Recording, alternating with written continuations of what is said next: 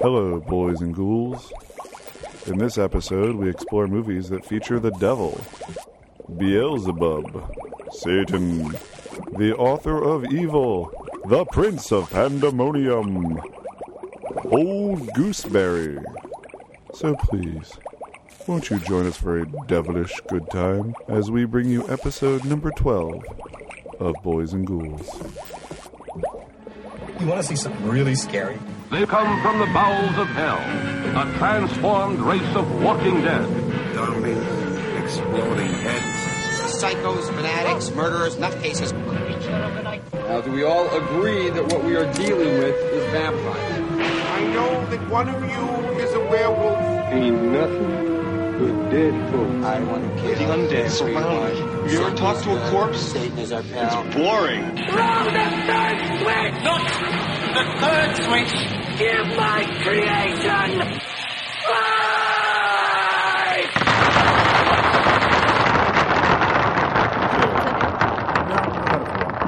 Well, pin a, an unobservant rose on my nose. Um, I think I may have worn it around you, but with like an overshirt, so you've only seen like. like, Yeah, don't blame that. me. Yeah. What am I supposed to do with that? I can't see anything. Um, hey, Kat. Hey, Marshall. One thing that we've avoided talking with each other about Yeah. is um, that we went to a horror trivia night. Yeah, we have not debriefed much on this yet. It was it was a little bit ago too. For the listeners, Kat and I uh, went to a horror movie trivia night, and um, we lost pretty bad. We got our our little butts handed to us. By the way, this was at the uh, Jump Cut Cafe in in uh, Studio City for those local SoCal listeners. It was a super fun night. But yeah, we, we, it's not like we expected to win though. No. We walked into it knowing, Well, we knew that we knew horror movie stuff, yeah, but yeah, there, there was some stuff we just we could only just we just left it blank. yeah. It's we true. had no idea. Well, I mean the the caliber. Well, first of all, there's kind of that humbling experience of you heard about this thing, you told me about it. I was like, yeah, sure, I'll come. You show Yeah. up before I do, and they're like, you're pre-registered, right? And you were like, huh? and they pity let us into the competition because there were only two of us, and all the other teams had like six, seven, eight people. Yeah. and we were like, oh, so this is how embarrassing this is going to be. Right. Um, it was fun, but it's like, I mean, for example, what was the question? Um, it was in the category to the French extreme. It was about French extreme horror films, which Marshall and I are not incredibly well versed in. Yeah, we haven't had our French extreme episode yet. You'll Um, No. notice. yeah, stay tuned. But the question was like this French film from 1930 something or another. The story was actually written by two Spanish artists. Name both of them, which uh, to our credit, we bo- we both knew one of the artists only because we could. The first Spanish artist that comes to mind is Salvador Dali. Oh wait, no, that one I actually knew from film school. you had the second one. Yeah. I thought we only got the the no, one. no, right. Ah, we, we got that one. It was Dolly and Boone Webb. That's right. You were great. Anyway, as even that though, one we got, but you know what? even though we got it, that you have to admit that's a really obscure We got question. like a third of the questions all told. yeah, would you I'd say? say? that's probably And accurate. our team was about a third the size of most of the teams. That's right. But the people competing in this and the people hosting it are heavily involved with.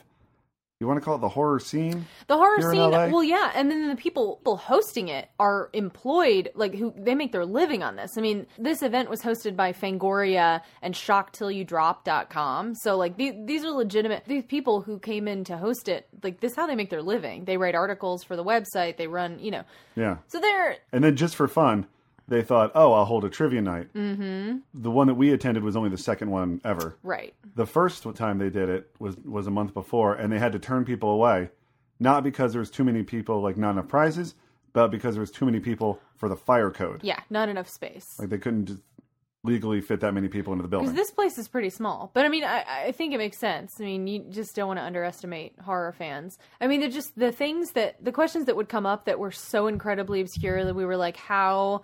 I mean, many of the other teams were immediately like, they just, they knew so many of these Yeah. obscure facts, which kind of led us to, and definitely me too. And we talked briefly about it after. But just sort of a self examination. Like, we have been doing for a year now a podcast uh, we're asking people to listen to about horror and Like- yet uh, yeah, at a horror trivia night we're only getting what a third of the got of the answers Butts correct handed to us. but you know i I mean i made the point then and i've ruminated on it a little bit since then I had to do I, I had to do a lot of thinking. Yeah, and I feel the same way I did afterwards. And I don't believe it's just me trying to justify my lack of knowledge. It's, I mean, I think it's great for people who are passionate and know a lot of really obscure facts, but that's not what we're offering at Boys and Ghouls. What we're offering is we're a warm and engaging duo. Okay, Right? that's our little Read tagline. the tagline: "Warm and engaging duo." right But here. We're you know we offer our perspectives.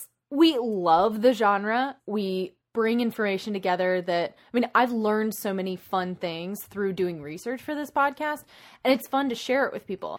Fun trivia that's not like you know what's this guy's middle name. It's it's, it's I think it's from the heart, All right. and that's why I think we shouldn't feel badly. We shouldn't about beat not ourselves up too knowing much. The tiny obscure minutia, unless you're trying to win a horror trivia night, in which case, yeah, We- you'll which go we home with a did lot not. of DVDs. Which Th- we that was did- a prize. Yeah, Prizes. tons of DVDs. I'd like to just paint a picture of the place. First of all, uh, it's a coffee shop that's pretty new. That it's trying to be like a cinema coffee shop, Yeah, and so they're just getting started with things like this, which was uh, nice. they're gonna do screenings from time to time of like short films. And the people there for this event, not a lot of girls. Nope, I was definitely in the minority. You're like one of like four girls there. uh huh, a lot of guys with a lot of knowledge, a lot of cool shirts. lot of cool shirts. I used the evening to uh, premiere my new Lost Boys shirt that I ordered offline. It was pretty sweet. It was one of those things where I was like, I wonder if this exists. Type it up. Oh, it does. There it I'll buy is. one, please. Uh, which is, I wondered if there was a Santa Carla Murder Capital of the World t shirt. It turns out there's several. Yeah. I, I, I could choose which company I wanted to go with. Yep, and you fit right in. Everybody had their their hip horror shirts on. Yep. And they were. I don't want Oh. to make it sound like ever, anyone was being elitist. I mean, every the people were everyone was really nice. friendly. And here's so here's how friendly. One, before you showed up and it was just me sitting there like a boy waiting for his mom to come pick him up from school. Yeah. Concerned she might not show up. um, I was just sitting there next to an empty chair and a few groups uh, invited me to join them. And That's just like, real sweet. Like sight unseen. Like like they didn't know me from anybody. Yeah. But they were like, Come join our group and I was like, No, no, she'll come. She'll be Yeah. here. She said she would. she promised. It was just traffic, you know. and then I don't know if you were there yet or not, but they found thirty dollars by the the coffee bar. No, I wasn't. But you told me about this. yeah, they they just made an announcement. They're like, "Hey, everybody, we found thirty bucks by the coffee bar," and it's not like a room full of people were like, "Hey, that's mine. That's my money over here." You know, nobody went for Silence. it Yeah. except for then like one guy was like. Oh, it fell out of my money clip, and nobody debated it or refuted it, or you know, Mm-hmm. Aw. everyone was like, "Somebody lost money," and everyone was like, "Well, let's find out who." that's pretty cute. So it's a nice scene. I'd recommend it to people, except they seem to be full. Yeah, no kidding. You know, I, I'd like to go on here and be like, hey, if you're in the SoCal area, check it out. Yeah. And do. Well, check out the Jump Cut Cafe. It seems like a nice place. with good- Yeah, yeah. The the With a good what, mission. what appeared to be the owner was there, and he seemed like a really great guy, and he was excited to do this and promote this kind of event, and he, Yeah. yeah. he seemed really nice. He said, uh, I'd like and the to. coffee I had was fantastic. good. I had some macaroni and cheese. It was Yeah, delightful. there you go. So, yeah, check it out. Chances are, though, they're filled to the rafters. Yeah, But you know what? We got in. we did. for the next one, try to follow them on Facebook if you're in the area, so you can get in on some uh, pre-registry because that's the way to do it. Yep. Either uh, pre-register or show up like some kind of sad puppy and only have two people, and then they let you in because they feel sorry for you. Yeah. But then if all of you do that, it won't work. Yeah. now, a- all the teams were sort of jammed in close to each other, and the way they work is, you know, they read nine questions. The best that we did was eight out of nine. Yeah.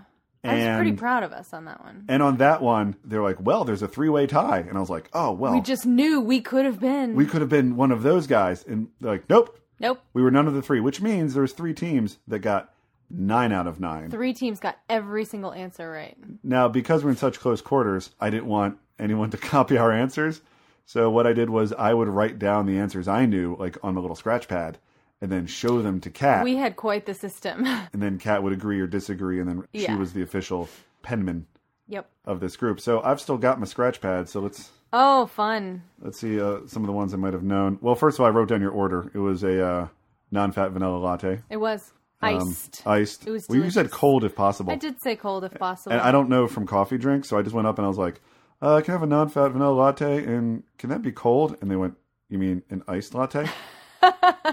Oh, you- oh, you do that? I- yeah, one of those. I I, didn't set you up on purpose, I promise. wrote here, um, Frederick March. They they asked a question whose answer was Frederick March. Yep. Mm. I think that was uh, original Dr. Jekyll, That's what that was. or from a certain year. Um, where did uh, Klaatu Vrata Niktu come from originally? Mm-hmm. The day the earth stood still. Yeah, that was impressive. Clea Duval was a, was an answer, Who was in Argo and was also in, uh, In the the, faculty, faculty, right? Which we got that one right. which we Yep. discuss in our Hack to School episode. Mm-hmm. Here I wrote down and then showed you the words Ray Milland, uh, who was the man with the X-ray eyes. I Um, don't want this to sound like Marshall got all the answers. I had, I did get a couple on my own. Oh, she totally did, uh, because I've never One more. seen The Good Son. Yeah, Marshall got got most of them, but Okay, and then I just wrote like "Girl from Near Dark." I didn't know that one, but that was the answer. yeah, it was. I was really hoping you could have pulled that one out. nope. Uh, what was the the name of the the girl from uh, uh, Night of the Comet? Uh, it was Regina. Regina. I wrote down Regina George, and you're like, "That's from Mean Girls," and I was like, "It could be both." It wasn't both. Nope. It could have been though. But the the, uh, the one question of the night I was super proud of because I like I had to plumb the depths of my memory for what was Newt's Newt from the movie Aliens. What was her uh, real name? You did pull that right out. I, I did, and I was like, I can see like the trophy. It was like a spelling bee trophy or something because they wanted to like show what she looked like like before she was all dirty and scummy. Yeah. And I was like, and it says, it says Rebecca, and it was Brilliant moment. Ah, that felt good. Yeah. Yeah. So I But uh, mean, a, a good evening, and uh, if we can get back there, we will. yeah. I, I ran into uh, a guy from the winning team, Monster Squad. By the way, everyone's got cool cool names. Oh yeah. There's a Monster Squad, and um, they were the winners that night. And uh, And uh, something zombie redneck family. that was from uh, Cabin in the Woods. Like, Yeah. Cabin, uh, like That's lots of right. cool references. Thunder Buddies did pretty well. Yeah. We were team Boys and Ghouls, which uh, big, was big shock there. was met with a, s- a smattering of applause. Yeah. Yeah. I was like, "Hey, everybody, appreciate my cleverness." Yeah. Oh. Come on. Clap, clap. cricket, cricket. Yeah. if I ever can't have you as, as a partner, a member of Monster Squad said they would take me in. Ah, So, defector. so yeah, I I know we've we've already got just just loads of gab. I Loads of men- gab. I mentioned that I was cast in an adaptation of a Stephen King short story, The Yes. Boogeyman. I filmed my scene for The Boogeyman just this past Sunday night. Just uh, and um got to go on location to this like family restaurant in Altadena. There was nothing necessarily spooky that happened on set or anything. It wasn't like a, a creepy scene I was filming, but it was fun and it's exciting to now be able to kind of attach something associated with Stephen King to myself in some abstract way. sure. But we had a table reading before anyone shot any scenes, and I got to meet the other actors in the movie, even though most of them I wouldn't be working with because they were in different scenes Sure. and one of which was Maria Olson, who I actually posted a picture on on our page of, and it was really cool to meet her. She's been in a ton of really weird, bizarre horror stuff. Most notably, and this isn't horror, but in uh, Percy Jackson and the Olympians, the the first Percy Jackson movie that came out. Didn't see it. Well, but you probably saw her because she was in the trailer. She's his teacher, Mrs. Dodd, I think. She also plays Fury. She turns into this huge, scary beast For our horror fans, might know her from. diner. Look it up. Oh, oh wait. I, okay, so, so not Diner by Barry Levinson. Die dash N E R. Get it? Not the one with Paul Reiser and Mickey Rourke. Negative.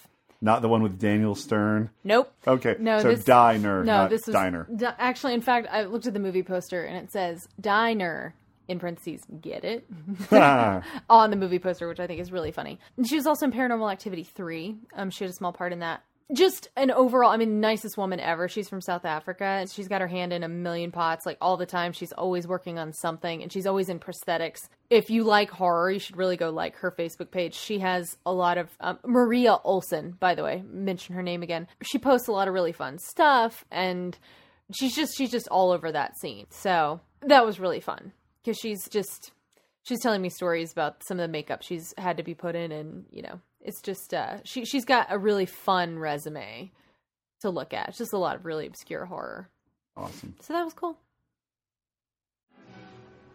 I'd sit in my rocking chair, peacefully rocking there, counting my blessings by the score. The rack wasn't fashion. The plagues were my passion. Each day held a new joy in store. Was anybody happy? I see cannibal. Uh, Marshall, are you scared yet about our Um, topic? Our topic, which is the devil. Do you feel like we're playing with fire? I mean, we already did Bloody Mary in front of a mirror and escaped so far scot free. I did stay up late last night just looking at devil stuff on the internet. Oh boy. And I was like, here's how it begins in a lot of crappy movies. Yeah. I mean, well, you know, we're joking about it because it, it's, it's funny to me. But there are a lot of people in this world who think that even opening a conversation about the devil or Satan, Yeah. just speaking about it is dangerous. Like, we're opening up like the fabric of spirituality or something and kind of inviting the presence in in whatever abstract whatever that means i mean there are people who truly like i mean even i was talking to my mom about this and she was like oh gosh you guys be careful i'm like what do you mean Well, first of all, how can we be careful? i know In, in, in the sense that, is there something, if like, can we face east right now or put some. no i garlic think up? what we can do is not Or- we should just discontinue and not continue this podcast How and then about invoke some some more omnipresent and pleasant spirit we'll do the podcast, but we'll just lead good lives? oh Outside okay. of that, that is so you know? much more simple We'll just be good people? Oh, great. Cool. Yeah, that Yeah. should. I feel comfortable with that. Neat. Um, You so know- yeah, we're we're talking about the devil. You know, what we haven't done yet. Uh, What? introduced ourselves. Hey, all right. Uh, hey, everybody. I'm Marshall Hicks, I'm Kat Knipe. and on this episode of Boys and Ghouls, the subject is the devil, The devil. Satan. Satan. El Diablo, Mephistopheles, Le diable. Old Scratch. A lot of uh, of names that I didn't write down. Yeah. Well, But you I was- pulled I was, I was several. just going to read a bunch off. You pulled them out of your brain. Well, I think we've just illustrated one thing about the devil in modern society, which I think is really interesting, which is there's this kind of dichotomy. People either have like a weird reverence for and take very seriously the idea of Satan and the devil Sure. as a malevolent spirit who actually has power to do bad things. It's demonic. And then way on the other side of the spectrum, it's it's a joke. It's funny. I mean, we make movies where Elizabeth Hurley plays the devil. Uh, that I watched in preparation. For You this. did not. That's right here. I've never seen it. Bedazzled. Bam, oh my Bedazzled. goodness. 2000. Look at that cleavage. Good lord. Oh, yeah, they're all smushed up against Brandon Fraser. But she does. She looks beautiful. Oh, and it is hellaciously funny if you listen to the DVD cover. but yeah, I don't. It's this weird combination. You've got people who who have a almost respect, like they don't want to talk about it. They think it's just dangerous, and Sure. then then on the other hand, he's such a comical figure uh, in so Yeah. much of our media. You know, I did a little bit of uh, research into him as a comical figure, insofar as something I had heard once, and then I went to Wikipedia to see if it was actually a thing. Yeah. Which is that morality plays back in the, I believe, 1600s, like 13 through 16. Mm-hmm. So people would go see them, and man would be represented as every man, and he would be tempted into something and then have to overcome it, and we would all learn a moral right? and the morality plays. And sometimes Satan was a character. And then Satan had a sidekick called Vice. Mm-hmm. And toward the end of the run of the heyday of morality plays, the Satan part would get kind of bigger and bigger and become farcical. Yeah. A lot of uh, humor started being added to the part of Satan and would, was a big crowd pleaser. Because one, everybody likes something funny. And two, I think people would like to take the concept of the devil and really, you know, make him goofy and less scary. Yes. It, I think is a, a natural impulse. Yes.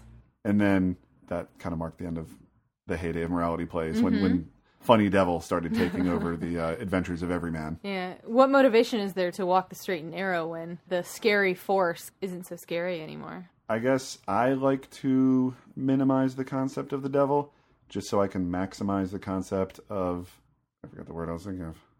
Not self responsibility. Self you take credit for your own actions. I think just responsibility. I think that works. Self responsibility. Yeah, absolutely.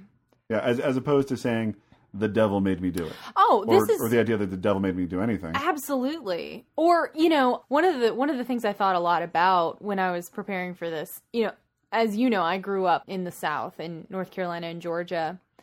And I was in church a lot and around a lot of religious people. And there's this idea that when you lose your patience, when you think bad thoughts, when you just anything, Yeah. including right down to the most banal minutia of life, like truly, like I've I've snapped at my husband. Well, that's the devil on my shoulder just working on me, you know.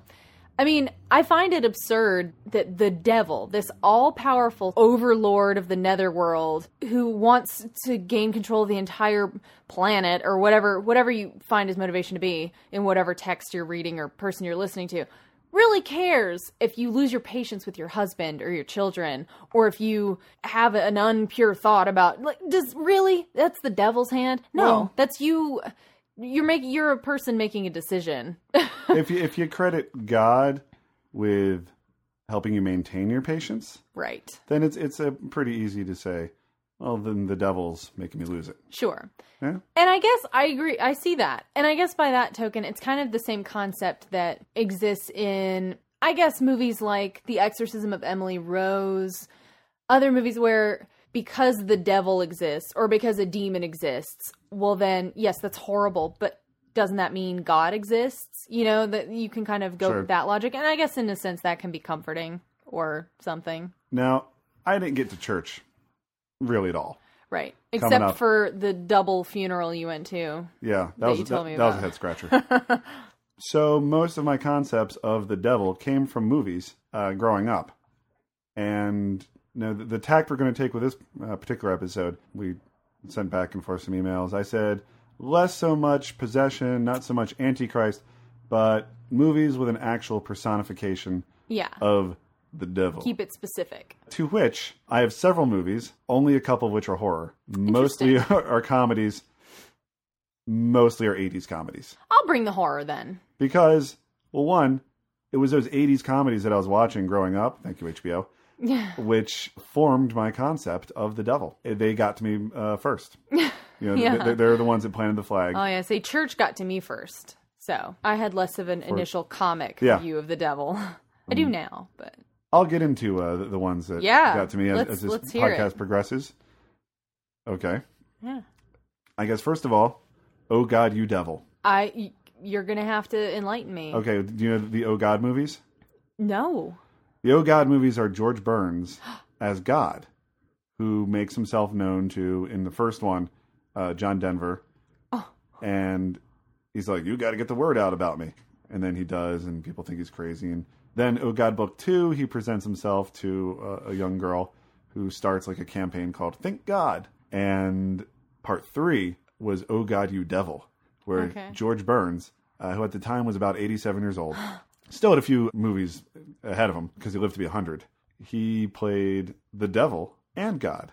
And in, in that, the concept of signing a contract and selling your soul for something was presented, which was in this case, a musician sold his soul so he could become a rock star. yeah, And he becomes a rock star an age old story. but then he gets second thoughts and then it's the devil who lets him know oh yeah there's a god i know him uh, he's not around much and then he goes on a search for god like a, an actual search for actual god Yeah, finds him in vegas and then god and the devil in a like a nice split screen has a game of cards uh, for his soul George Burns and George Burns in Oh God, You Devil.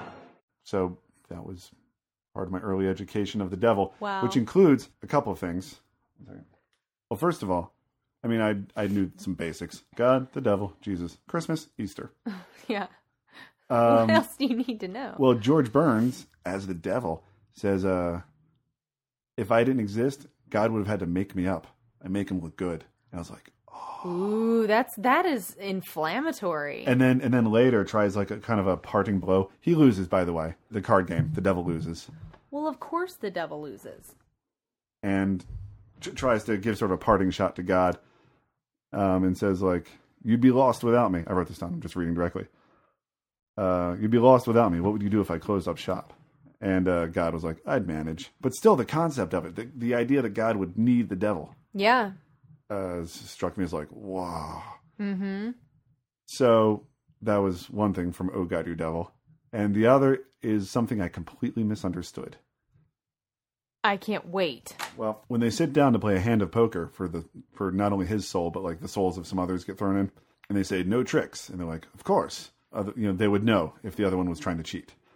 And so God bluffs; he's got nothing, and the devil says, ah, why did I let you bluff? And then they just had like what I now know is a cheesy play on words, which is God goes, I put the fear of me in you, which is you know uh, the fear of God. I Sure. put the fear of God in you. I didn't know that concept. I was pretty young. Yeah. I was probably like nine when I saw this. So I was like, God took his own fear and put it in the devil to make the devil lose. Wow. Wow. Turns out, no, it was Nope. a pretty crappy play on words. I uh crappy. I don't know. I think it's pretty funny. Okay. But I like puns. All right. And plays on words. It was so. it was a very hammy pun, Oh yeah. I'd say. Absolutely. that I just I was like, you know, I just had like, there's a whole new book of the Bible now. Yeah.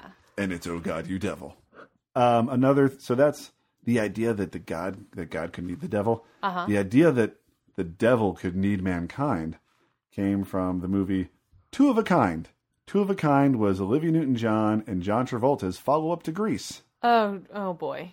and it's really bad Yeah, I I believe it. it starts with god is like a big ball of light voiced by gene hackman and he tells four angels two of which are charles durning and scatman crothers that you know what he's going to just destroy the earth with another flood and start over and the angels are like no no don't do that that was not my charles durning Yeah. that was my scatman crothers and so they start like pointing to people down on earth and they're like well what about him he's good and it's john travolta who like robs a bank because he has loan sharks after him because he's a hapless inventor oh And- god. This and sounds Olivia Newton John excellent. is the is the teller, and but she keeps the money for herself, and then he goes after her. Then they start hanging out, and then like well, by this point, the angels made a deal with God and said, "What if they sacrificed themselves for you know each other? Yeah.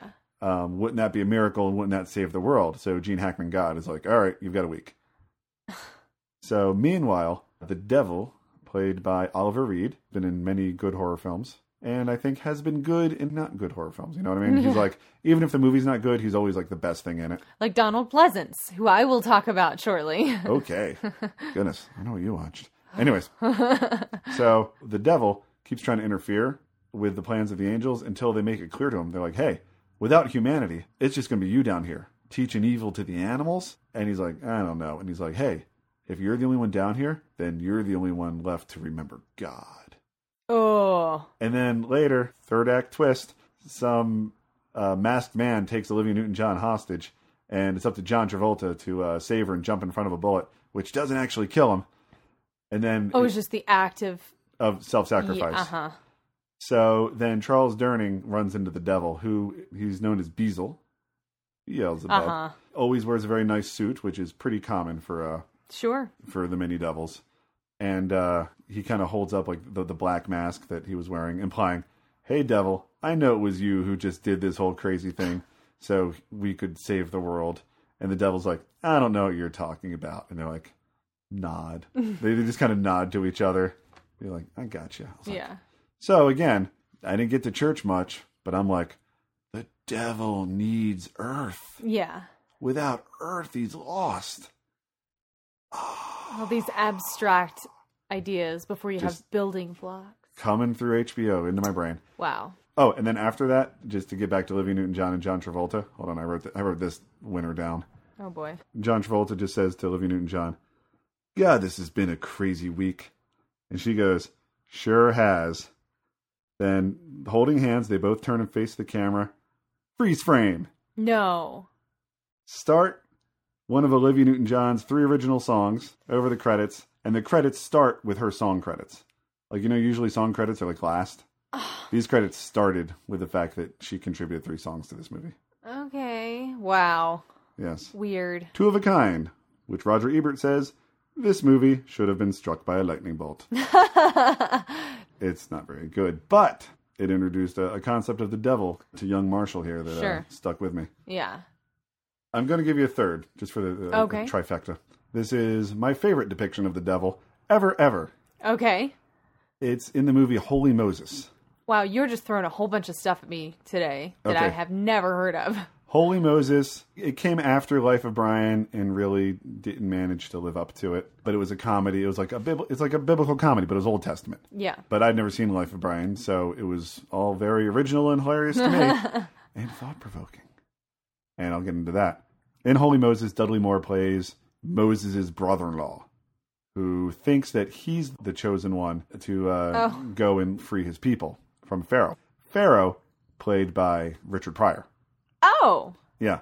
There's a lot of great cameos in this. Dom DeLuise is a great cameo. Madeline Kahn's in it. A lot of funny people from the 80s, Yeah. including John Ritter as the devil.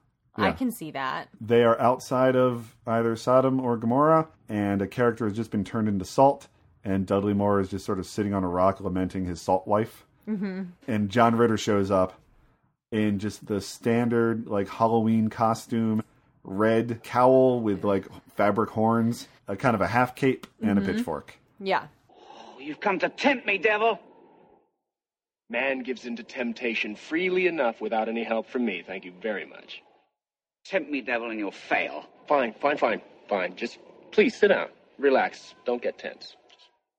I guess this one was a lot less of a mind blown uh, than the other two I, I mentioned, and more of just how I would like to picture the devil. Yeah. I guess as just John Ritter in a devil outfit. Who uh, Dudley Moore asks, like, "How'd you become the devil?" He's like, It was very simple. God comes over to me and says, Here, try this on. Oh, come on. which also um, fed into my you know necessity for a devil, Uh-huh. and I was like, "Well, it's necessary." Fits with the canon that I've already learned from some other of. Yeah. movies. Yeah. it's like, sorry, John Ritter Devil, but uh, it's got to be somebody. Yeah. But what can you do? What can you do? Tears me up sometimes.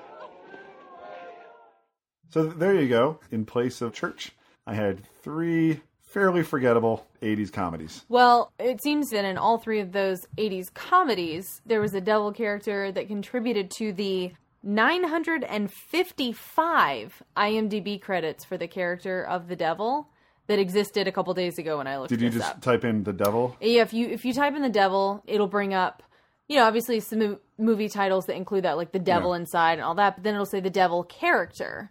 So like you can click on that, and then it'll show you all the credits, all the you know projects that are listed on IMDb that have the devil as a character. I, I only say this because most devil characters will go under a different name. Sure. In Oh God, You Devil, the devil is uh, Harry Tofit, hmm which I entered into an anagram thing on online and came up with nothing spectacular. That's too bad. and then you know you got uh, Beasley in um, Two of a Kind, and then John Ritter was the devil. But between the Mhm. three of them, he's the only one that went as the devil because one of the marks of the devil in movies when he's personified is he'll have some kind of like clever Do you? ish. Speaking of which, do you rem- speak Name. of the devil? Yeah. Do you remember Al Pacino's character's name in The Devil's Advocate? Yes, Go for it.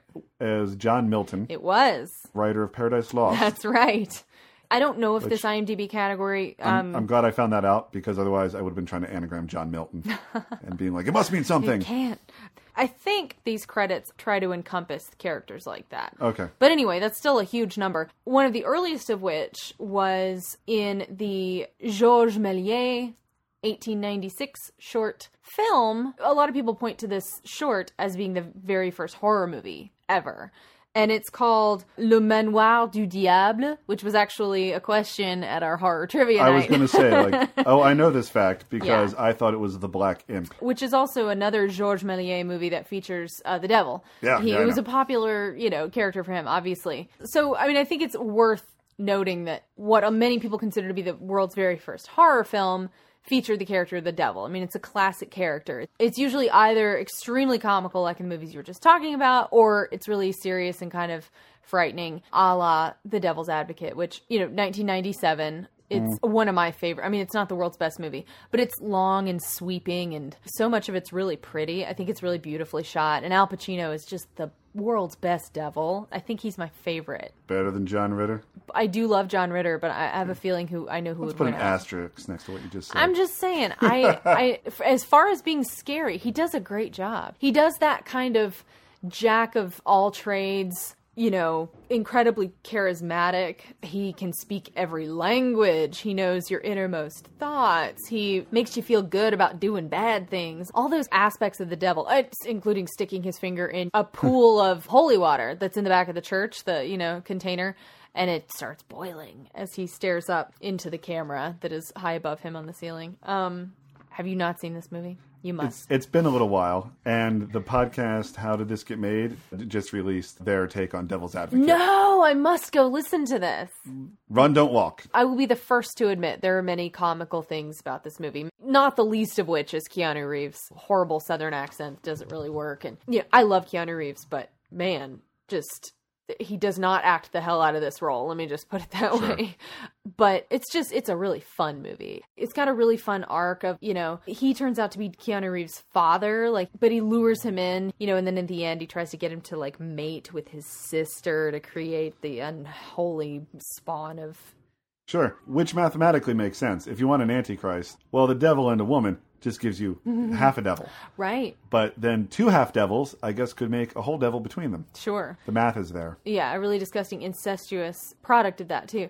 But yeah, I mean there there's so many really fun like I guess we talk about people really doing a great job of exploiting the tropes of a certain subject. I think The Devil's Advocate does that really well. All right. And Al Pacino is just delightfully evil and scary. I just love it. He's a great personification Like you of think the devil might be. yeah, because ultimately it doesn't do the devil to be wa- unless it's, unless he's in a comedy. It doesn't really do for him to be walking around with horns and a pitchfork. He needs to manipulate and win people over. Up jumped the devil dressed in white. Up jumped the devil so polite. And every time he turned around, up jumped the devil in the white nightgown. He said, son. Another uh, movie from uh, 1981 featuring the devil. Disney's The Devil and Max Devlin. Wow, keep hitting me with things I don't know about. Okay, well, from the poster, and if you pick up the box, you would think that Elliot Gould was Max Devlin, which you'd be right. You think Bill Cosby's the devil, and you're like, that's great. Because this was slightly pre Cosby show, so Yeah. he was a wholesome comic Yeah. by and large. But he is, in fact, Barney Satin, a Souls manager for the devil. And you do get to see the devil, though. He's played by um, the guy who played Barlow in the original Salem's, Salem's Lot, Lot. mi- miniseries as just sort of a very sallow white guy sitting on a throne of jagged rock. And he's referred to as the chairman because in this hell, by the way, again, Disney movie, there was no Touchstone Pictures. Everything Disney made came out under the Disney banner Okay. and Elliot Gould dies. He's hit by a van full of Hare Krishnas. And then his most of the movie is not scary, but he has a descent into hell, which is like just red light and smoke, and he's he's falling kind of peacefully, kind of like Alice in Wonderland. Just like, what's happening here? But all around him are other people falling, and those people are screaming. Ooh. Just the screams of the damned all the way down. and then he finds himself in just like a boardroom that's in a cavern. A hell. It's hell. It's, Yeah. It's a hell boardroom. And like the table and all the chairs are just made of jagged rocks. Yeah. Where they tell him, like, hey, if you want to get out of here, we can send you back to Earth and you can collect three souls for us of people we have picked Oh. of, uh, of like innocent young white people, basically. And if you get all three of them to sign a contract selling their soul, then you can uh, you can live. Oh boy. We'll return you up. Pretty dark. Uh, yeah, yeah. Now most of the movie from there is you know some slapstick, some like what's he gonna do now, but the actual trip to hell was pretty over the top for a Disney movie. I'd Yeah. say even 1981.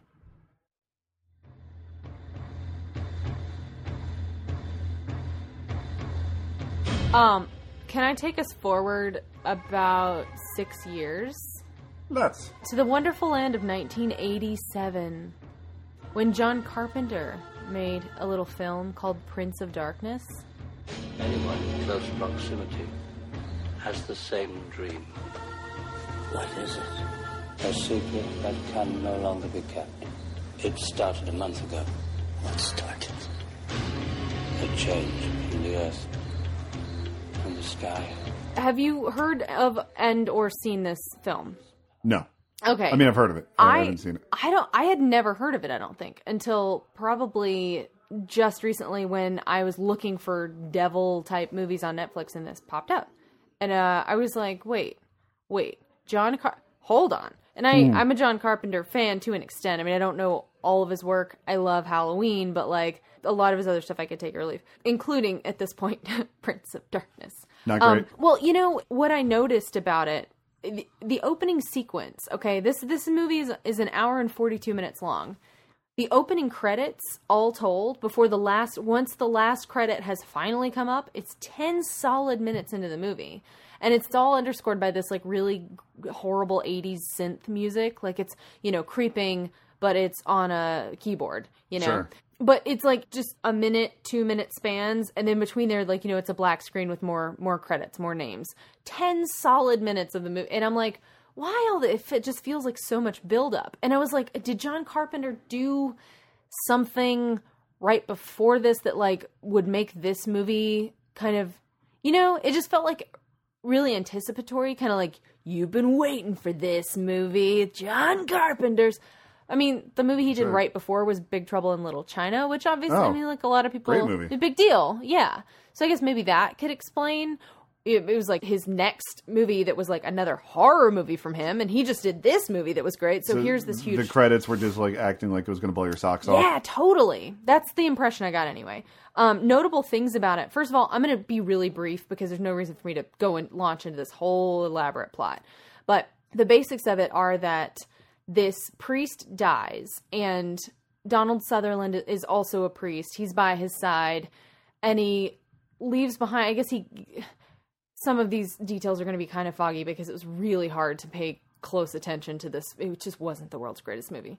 But he gives, leaves him a key to the bottom of this derelict church in downtown Los Angeles. All right. And he goes to the bottom of the church. And in the bottom of the church, there's all this religious text to sift through. And there's this big vat of green goop Huh. swirling. Like it's like a liquid. And it's green and it's glowing and it's this huge cylinder. And uh, Donald Suther, I'm Donald Sutherland. Wow, I guess Lo- Lost Boy stu lodged in my brain. Um, You, I you mean, did say Donald Sutherland, not Kiefer. I know, but You had I'm Kiefer saying on the th- brain? no. I had Donald Pleasance, and then d- when I said Donald, I thought Sutherland. I was like somehow You've been mixing, saying Donald Sutherland like this whole time. mixing the two. When? Well, who was it? Donald Pleasance or Donald Sutherland? when I've been saying Donald Sutherland the entire time. Well, I'm going to have to go back and review the tape, but I'm pretty sure Okay, well then let's back this up a little bit because I can't imagine. that ship sailed. So Wow. Donald Pleasance. Yeah, it's Donald Pleasance. I don't know. I I've been wow.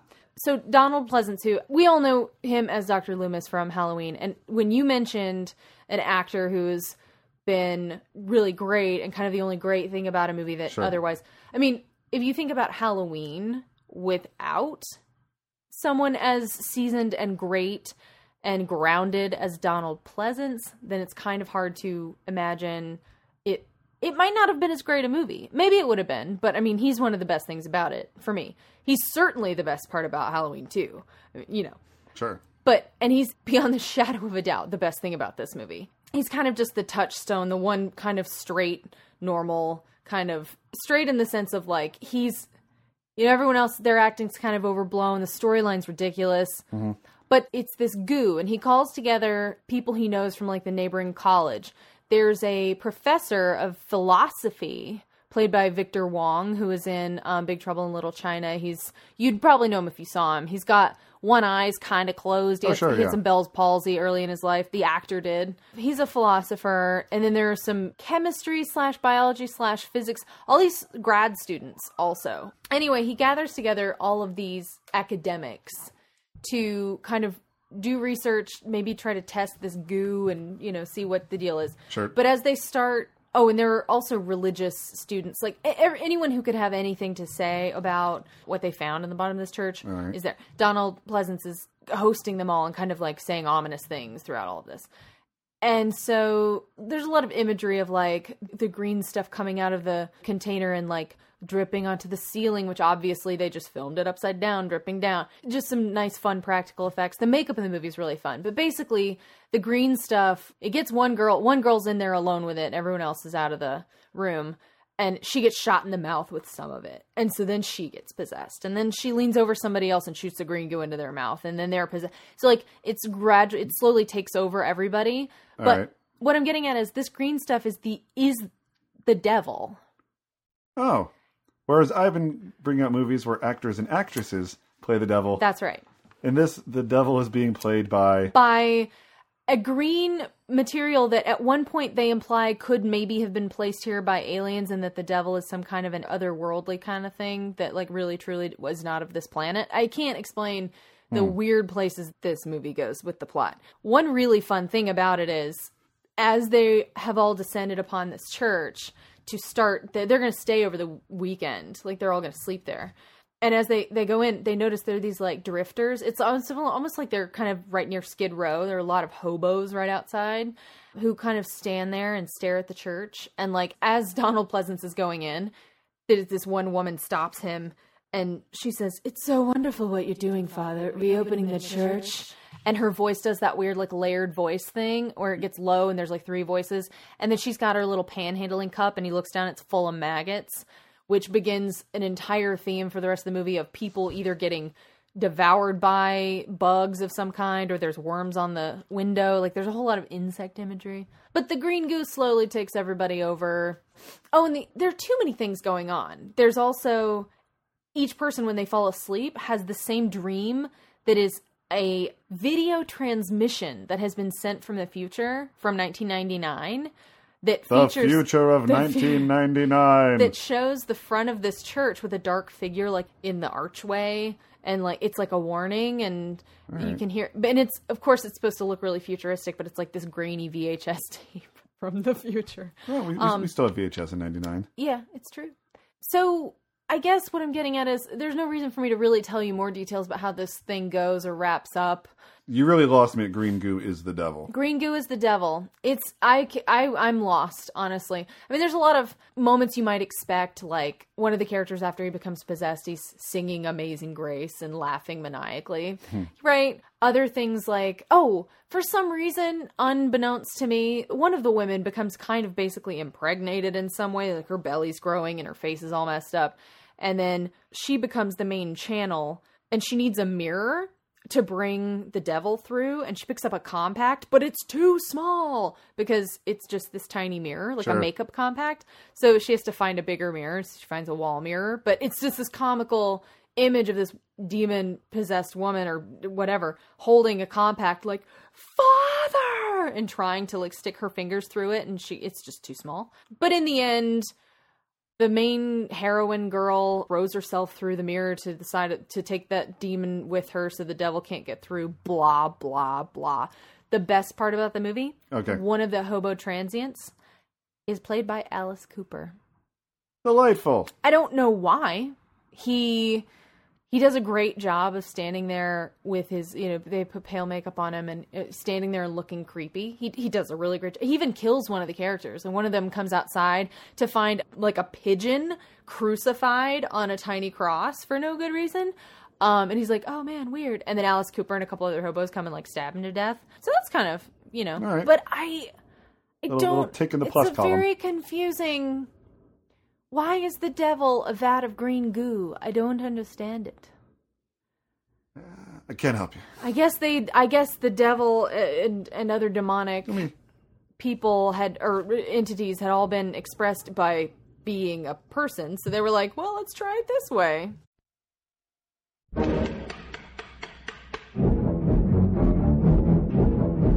In the movies I've watched, the devil usually has one of the following things a business card declaring them to be the devil, Ha! and a vanity plate that'll say something like hot or bad, Oh boy.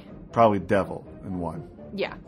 Uh, the devil and vanity plates, vanity being one of the uh, seven deadly sins. Oh, I didn't e- even make that connection in my brain. I did after trying to um, bring some credence to this minor detail that I kept noticing. I like it. Over it's and over. funny. It's so that's so silly, but it makes sense actually though. It fits right in with the character.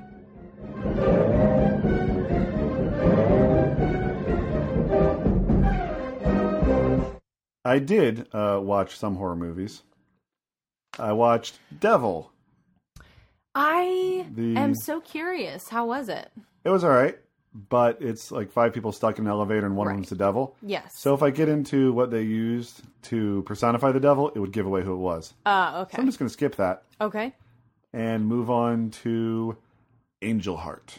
Keep going. Keep it coming with things I don't know about. Angel Heart, 1987, Woo! with Mickey Rourke. Golden year. as a, a schlubby, hard-boiled private eye who is Sexy. hired by Robert De Niro. He plays the devil. Uh, Robert De Niro plays the devil. Yes, he does. Lovely. And he's he's hired to find like a, a crooner who uh, he says he had helped out. They had a contract, you know. He figured it's like a sold your soul and I'll make you a star, kind of thing. But the guy's disappeared, and it's up to Mickey Rourke to find him. The twist is just enough of a twist that uh, I won't go much further into the actual plot. But the twist is not that De Niro is Satan because you know that right away Okay. because his character has the greatest disparity between best devil character and worst devil name. His name is Lewis Cipher. Good lord. Lewis Cipher. Wow. Lewis Cipher. Lewis now, Cipher. Good God. right now, his character he uh, took a lot of acting cues from Martin Scorsese, in that like he was sort of playing him as Scorsese. Oh, in that's that so he silly. had the uh, '80s Scorsese beard. Oh boy. and I guess maybe some of the, the mannerisms, a tailored suit. Uh, Scorsese, always a snappy dresser.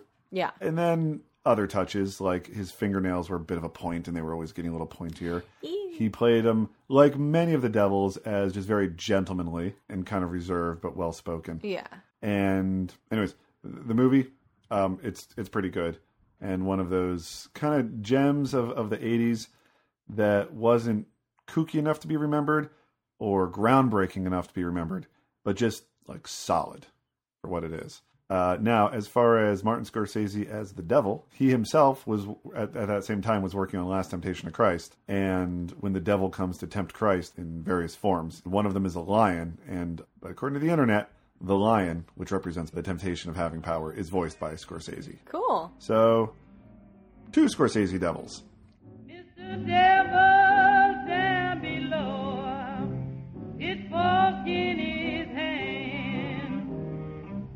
And that's where you are going to go. Do you understand? Devil's gonna get you. Devil's gonna get you. Okay, something uh, a lot of movies with the devils have that I've seen is at the end when they get all angry or almost defeated, they will take on their true form as the devil. In Witches of Eastwick, it's just a like a two-story demon with kind of Jack Nicholson's face, just kind of stomping around. In Devil and Max Devlin, Bill Cosby, who plays the devil's helper, but still, uh, you get to see him with like red fur goat legs and like a red afro and just just yelling Seriously? oh yeah it's a scary scene because he, Oh, he's about to boy. be defeated he's like max devlin if you burn those contracts you will forever be damned in hell and just goes on and on well, like your limbs will be ripped from your sockets your flesh will be burned for eternity the wonderful world of disney will be right back after these commercial messages like it's pretty nutso for a for a Disney film, and it, it's not a wonder that it wasn't very long after that that they branched off and made Touchstone Pictures. They could do Down and Out in Beverly Hills and other more adult films. Yeah. However, in in Bedazzled, Oh boy. when uh, when he gets out of his contract by doing something selfless, that seems to be kind of the only way out of some of these. Which isn't that ultimately selfish? Yeah, but well, the trick is they don't know they're doing it. Got it. They think they're going to be be damned if they do this. Oh. Do it anyway, and then they go, "Way to go!" Nice. It's kind of the Willy Wonka moment at the end. Yes. Right? Yeah, sure. So in that one, he's getting getting that last threat from Elizabeth Hurley Devil, who for a moment looks like an actual demon, sort of, but that only lasts for about a second. She becomes giant, but not a giant demon, just giant Elizabeth Hurley in a bikini. Wow. Yeah, All right. That only gets so threatening, and then it just becomes awesome. Right. Then it kind of becomes threatening again. Sure. I mean, But what then if awesome she again. falls down on you? Right. It crushes you. Just all your bones crushed. If she's a giant. Un- under her giant four Under story her boobs. giant breasts. devil in me. Had a falling out. Violation of contract beyond a shadow of a doubt. Wherever he goes, wherever he meet, he gotta cross my house on the other side of the street. And you know that's the truth. Now here's the part that the devil sings when he's hanging his head in a hard rain. All right, Kat. Sounds like uh, we both learned a little something about the devil in movies. yeah, I learned from you that the devil is just one big farcical piece of nonsense. And I learned from you, he's green goo. Oh God. That I guess movie. green goo is gender neutral. Yeah. Sure. So I I shouldn't call green goo he. no, you can do that. Okay. It's all right. I learned that he's green goo. He is. Um, all right, folks. Well, that brings us to the end of uh, episode number 12. Woo! So that means we've been doing this for a whole year? A whole or year. Will, will episode 13 mean one year? I think 12 episodes in the can equals a year. One year, everybody, of Boys and Ghouls. One year, happy birthday. And I guess you could call this the end of season one in a certain sense. In England, they Ah, call it Series 1. Series one. All right. Well, thanks for uh, sticking with us, everybody.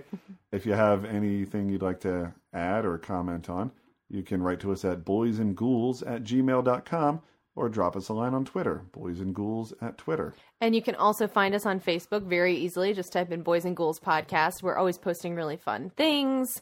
And if you want to stream the podcast, you can go to boysandghouls.podbean.com. And you can also subscribe to us on iTunes, which I highly recommend. Yes, please do. And leave comments and let us know who you are because we know you're out there. We just don't know that you are out there. Yeah, we love we love hearing from people, which doesn't happen too often. But we know we Yeah. know you're listening because well, we I think we have four or five of our podcasts now that have crossed the thousand listen threshold. Right. So I mean, It's not just our moms over and over. no, there's no way they don't have that kind of time, guys. I'm not sure my mom's ever heard any of these. My mom has. She told me she's like two or three episodes behind, but she listens. Nice. Yeah, good times. All right. So, everybody, thanks for listening. And, Kat, as always. Beware the moon.